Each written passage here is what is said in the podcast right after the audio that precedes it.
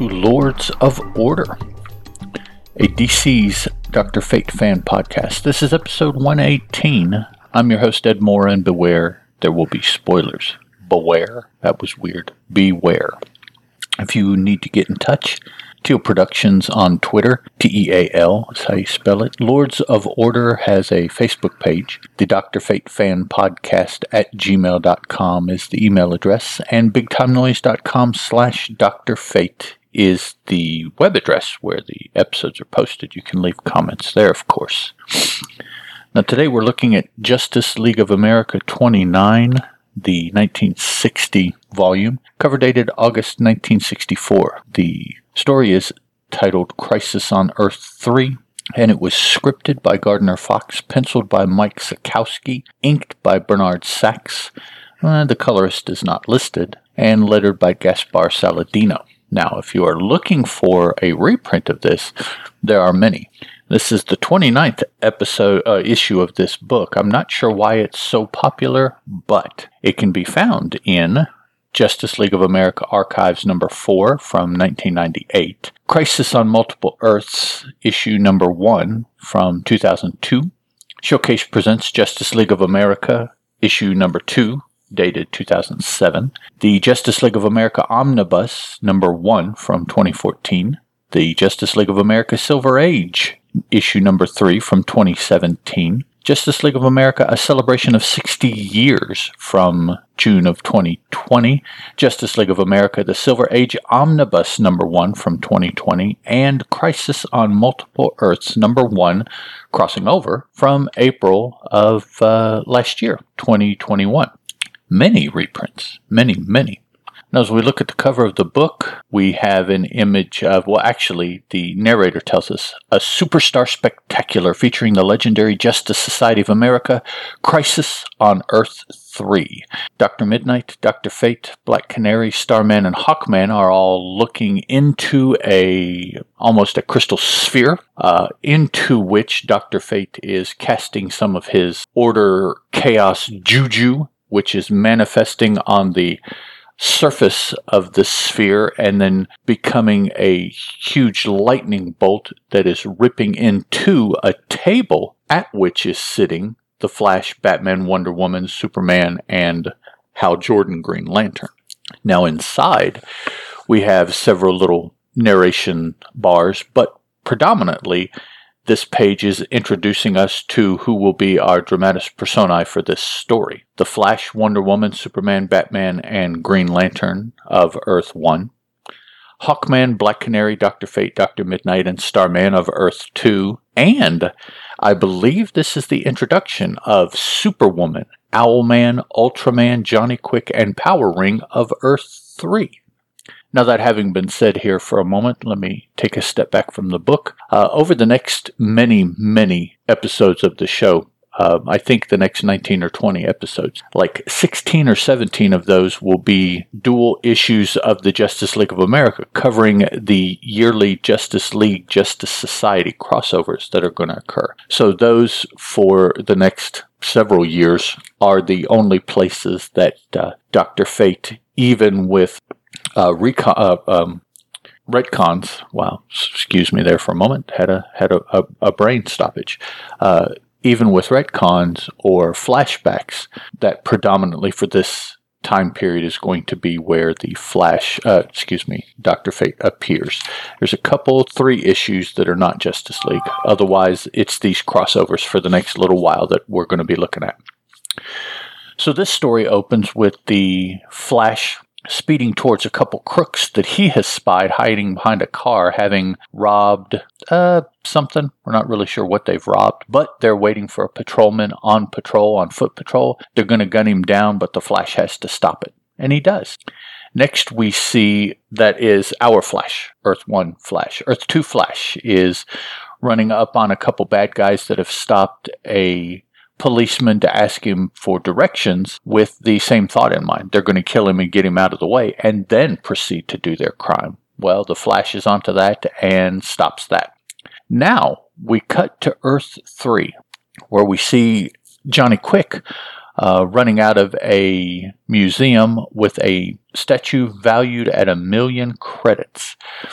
The police there were expecting him. They drop a metal net on him, but he vibrates out of that and gets away. Moving on, we see Power Ring, which is the analog for Green Lantern, and Superwoman, the analog for Wonder Woman, uh, both doing something. I, I think they maybe are just working out. I don't believe they're really committing any crimes but they succeed in doing, eh, you know, in, in overcoming their obstacles. Now, all three at some point uh, in their little cameos here have said how they are out of practice because on their world, uh, being bad guys, they have overcome all of the. There, there are no superheroes. They're only supervillains, and and these are they.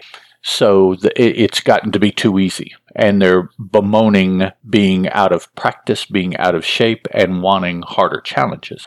Now, next, our narrator takes us to telling us, uh, well, a cu- couple things, telling us that there are uh, very similar heroes on Earth 1 and Earth 2, and as examples, they use Flash, Green Lantern, and the Atom. And then we go to Earth 3. They're telling us a little bit of history about Earth 3, such as Columbus. He was an American who discovered Europe, and that England uh, won their freedom from the United States in 1776 from the Revolutionary War. How about Abe Lincoln being an actor who shot the president, who was John Wilkes Booth? Then we go to a just a uh, brief introduction of our villains slash anti-heroes: Johnny Quick, Superwoman, Owlman, Powerman, uh, excuse me, Power Ring and Ultraman, who are analogs of the Flash, Wonder Woman, Batman, Green Lantern, and Superman. We focus in more on Earth 3 as Johnny Quick, Power Woman, sorry, Superwoman, and Power Ring uh, come into their headquarters with Owlman, and they have a discussion. Uh, up comes Ultraman having overcome his whatever he was out doing, and he, he tells us here in a moment. But everyone, uh, including Owlman, is bemoaning the, the doldrums that they're in. Everything has gotten to be too easy. There's no challenge left. They're they're not they're they're no longer sharp as uh, practitioners of their superpowers. Ultraman tells us uh, what he was doing. He was at a museum stealing a new meteorite that they had found, and he found out that it was kryptonite. Well, on Earth 3, kryptonite gives him a new superpower. Um, I don't know, I don't think it's like a, a permanent change. I, I, think it's only temporary, might be permanent. We, we don't really get into that either way. But when he was holding this meteor of kryptonite, which was uh, about the size of his torso, it's a pretty big meteorite, it gave him the ability, um, he called it ultravision, gave him the ability to see across dimensions. And he watched Earth 1 for a little while. Watched uh, Superman, Wonder Woman, Aquaman, The Flash, Green Lantern, Martian Manhunter, enough to realize that they were all doing the work of good. They were the good guys, but they were superpowered. And so he's thinking that with the help of Power Ring, that the Earth 3 villains could travel to Earth 1 and test their mettle against them, assuming, thinking slash assuming that you know we're we're probably stronger, we're probably better, we'll overcome them. You know, we'll have some fun in that we finally have some competition, but ultimately we will defeat them and take over Earth 1 just like we have taken over Earth 3. So, a little bit of a challenge, giving us new booty to plunder, as it were. Well, before they leave, Owlman has an idea um, and he tells them, but we break away, so we don't hear it, so it's a surprise. So we go to Earth 1, where the Justice League is meeting, and the meeting is Batman, Superman, Wonder Woman, Green Lantern, Flash, and the uh, ever popular Snapper Carr. Batman tells everybody at the beginning that Aquaman, Green Arrow, Atom, and the Martian Manhunter, J'onn J'onzz, are busy on cases. So that gets those four out of the way as far as the story is concerned. That way we can focus on the analogs of the Earth 3 um, villains that have been created. I don't know if uh, Aquaman, Green Arrow, Atom, J'onn J'onzz, I don't know if any of those actually get equivalencies on Earth 3. Maybe over the next several, several, several episodes we'll see. So first, uh, let's see here. No, we have a montage of the Earth 3 villains on Earth 1. Uh, Johnny Quick is taking out a jewelry store. Power Ring, the robbing a U.S. Treasury depot. Ultraman is breaking an armored car and stealing. Owlman is at a bank. And Superwoman is uh, at a museum. We don't really see what she's getting, but we can assume it's something valuable. News reports go out calling for help. Everybody breaks off. Green Lantern says that he'll take out Power Ring. The Flash take out Johnny Quick. Superman will take out Ultraman. Wonder Woman will take out Superwoman, and Batman will take out Owlman. Now, I don't know why necessarily they divvied up that way because I we don't see that they know what the individual powers are. But I mean, they, they paired off, you know, right appropriately to fight their analog. But we don't necessarily see why. They just are rushing out, um, announcing that that's what they're going to do. So, first up is the Flash who encounters not Johnny Quick, but Ultraman as he's breaking out, uh, tearing up a vault at a bank. Some fisticuffs, Flash spinning, creating a uh, negative pressure kind of situation or a hurricane kind of situation. Ultraman, with his super breath, uh, defeats that, blows the Flash into a stone wall, but because he can vibrate, he vibrates through it. Uh, having an idea because he's facing Ultraman, he, I don't know, uh, I guess just visually and, and f- for the story, um, he assumes that this is, he is like Superman, and so he must be sensitive to kryptonite. The Flash runs out to a local museum, grabs some kryptonite, runs up and throws it at Ultraman, and it, it busts apart on his chest, giving him the power of flame sight, uh, heat vision, but it, it doesn't heat up. Uh, something, it's, it's actual flames that emit from his eyes. Once again, the flash vibrates, this time dropping through the floor, but then immediately moving back up and behind Ultraman, and he starts um, using both hands like trip hammers, the narrator tells us.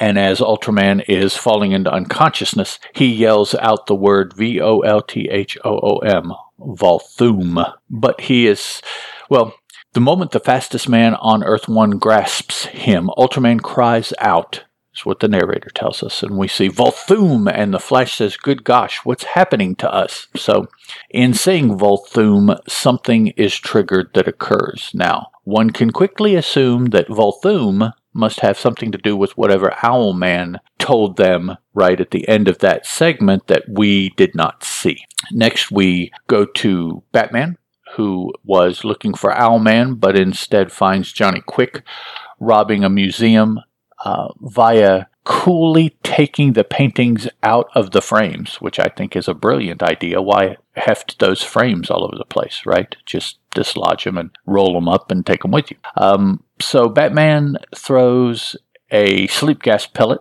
which, of course, Quick uses his uh, his speed to create air pressure to force the gas towards Batman. Batman holds his breath and runs through the gas, surprising Quick by suddenly being on his side.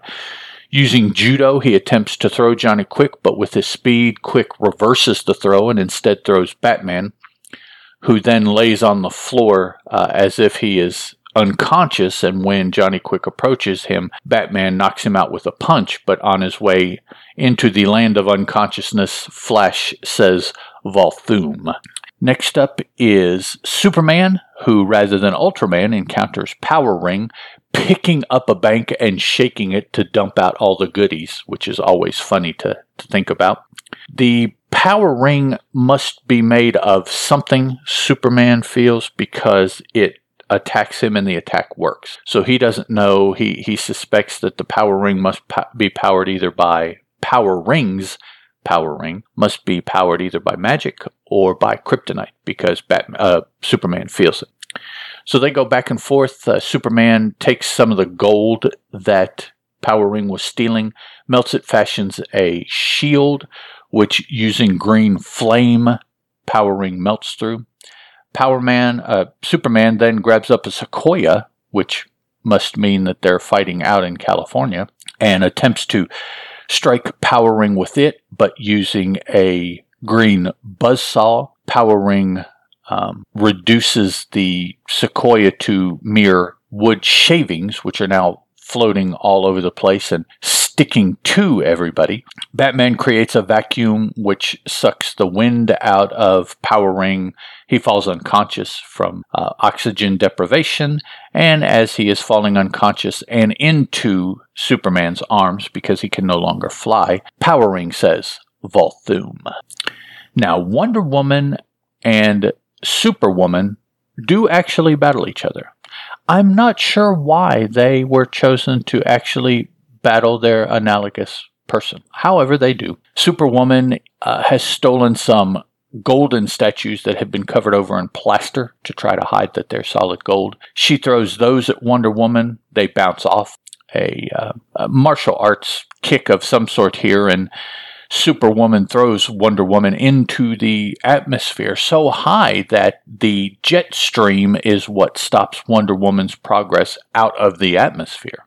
Using the jet stream, Wonder Woman stops her momentum and turns back around towards Superwoman, grabbing her, twisting her around so fast that she gets dizzy and loses her ability really to do anything. And in a um, last minute attempt to do something, Superwoman grabs her lasso and forms it into a flying flying giant serpent, which is okay. So apparently, uh, she can do more with her lasso than Wonder Woman can. However, Wonder Woman uses her lasso to tie up both this serpent and Superwoman, and uh, she remains conscious, but as Wonder Woman grabs her, Superwoman yells out, Volthoom. Finally, Owlman has gassed a jewelry store, knocking them all out when Green Lantern appears, uses some green sponges to absorb the gas, and then makes a cage for Owlman that is too big. Owlman slips through the between the bars. Owlman uses an illum, illumina illumina gun to try to blind Green Lantern, but it doesn't work. Green Lantern again makes a cage, the bars close enough, but with no top, so Owlman can climb out. And as he's climbing out and he jumps towards Green Lantern, Green Lantern finally realizes that Owlman must have some kind of something that is giving him the ability to tell Green Lantern what to make with his power ring so that he can escape whatever the contraption is that Hal is making. Finally, though, with a the the patent pending green boxing glove, Hal knocks out Owlman, and as Owlman is falling into unconsciousness and into Hal's arms, he also yells Volthoom. Now, on the other side of a Tootsie Pop ad here, I like to see Pops, and the letters pages, or page, just one page it looks like. We continue our story with now everyone is on Earth 3 because what happened is the word Volthoom triggered something that, well, I'm sorry, not something. It triggered a counter vibration in each of the Earth 3 anti heroes that Power Ring had set up at the behest of Owlman that when triggered with the word Volthoom transported the Earth 3 member back to Earth 3. And since each Earth 3 member was in the clutches of an Earth 1 superhero, they got transported as well. Now we find out that Volthoom is the name of the entity, let's see, yeah, that uh, gave Power Ring his power ring. So there is the connection with, with that word. So now the Earth 3 uh, bad guys fight the Earth 1 superheroes and defeat them. Because the narrator told us at the very beginning when he was introducing each of the three worlds that the superheroes of that world were undefeated on their world. So to show that, the Earth 3 superheroes were defeated on Earth 1, which is what they assumed would happen, but they also assumed that if they brought the Earth 1 heroes to their world, Earth 3, that they would be able to defeat them in turn, which they did. So now they have them captured and they um, restrain them essentially at, the big um, meeting table like we saw at the at the opening of the book. So what they have chosen to do now is since the the record is one and one, one to one, right? They they need a a rubber match. And so they decide, they look around and they see if there is a neutral Earth. And lo and behold, there is. We call it Earth 2. So the Earth 3 bad guys set up a uh, first of all they, they go to earth they're, they're going to have to go to earth 2 they don't do it in this issue that'll be next issue but they are going to go to earth 2 they see that there are heroes there they're going to defeat those heroes you know ah that's no big deal and then they will release the captured earth 1 justice league heroes on earth 2 and they will find out once and for all who is better because both groups will be on a non-home planet um, so the in uh, not Injustice Society. I'm sorry. What are they? What are they calling themselves here? Uh, do do do do. Well, they don't. I don't think they have a name on their Earth. But the Earth Three. Sorry, guys. I'm looking here quickly to see if I can see. It's not Injustice Society. What do they call them, or what what do they get to be called? Let me see if I can find it here. Crime Syndicate, that's it. I apologize. So the Crime Syndicate has set up now that they will meet the JLA on Earth 2 once they, the Crime Syndicate, have defeated the JSA. Now, while they were trying to scope out a neutral planet, the members of the JSA, using Starman's cosmic rod, see that Earth 2 is being espied on by someone from somewhere. Now they're they're not too sure. Looking around further, they see that the Justice League is restrained somewhere. Now, don't believe necessarily, I can't really tell, if the connection is made between the people looking in on Earth 2 being the same people that have uh, secured the Justice League, uh, the Earth 1 heroes, and, and put them at bay here, captured them. But um, we see in both of these initial panels who one can assume are going to be the fighting forces of the JSA, they being Hawkman, Starman, Black Canary, Dr. Midnight, and Dr. Fate. So they see the Justice League, and here is a combination. No, here is a panel that is a very good recreation of the cover with the five members of the JSA looking through a, a the the scrying apparatus that Dr. Fate has put together, seeing the Justice League tied up here at this table uh, magically because using his magic, Dr. Fate is at least momentarily able to give the Justice League freedom to speak and tell them what's going on, but he can't break them free yet. Um, I don't know. Story point, I guess. So the JSA finds out exactly what's going on because they free the Justice League long enough to tell them, and then that is the end of the issue. So uh, next time out, I'll be looking at Justice League of America, the 1960 volume, issue number 30, and we'll have the second part of this first. I believe this first team up between the JLA and JSA as uh, this occurred in 1964. So now it'll start happening every year for quite a little bit. So next time, Justice League of America, the first volume from 1960, issue 30, which will be from 1964. Talk to you guys then. Ciao.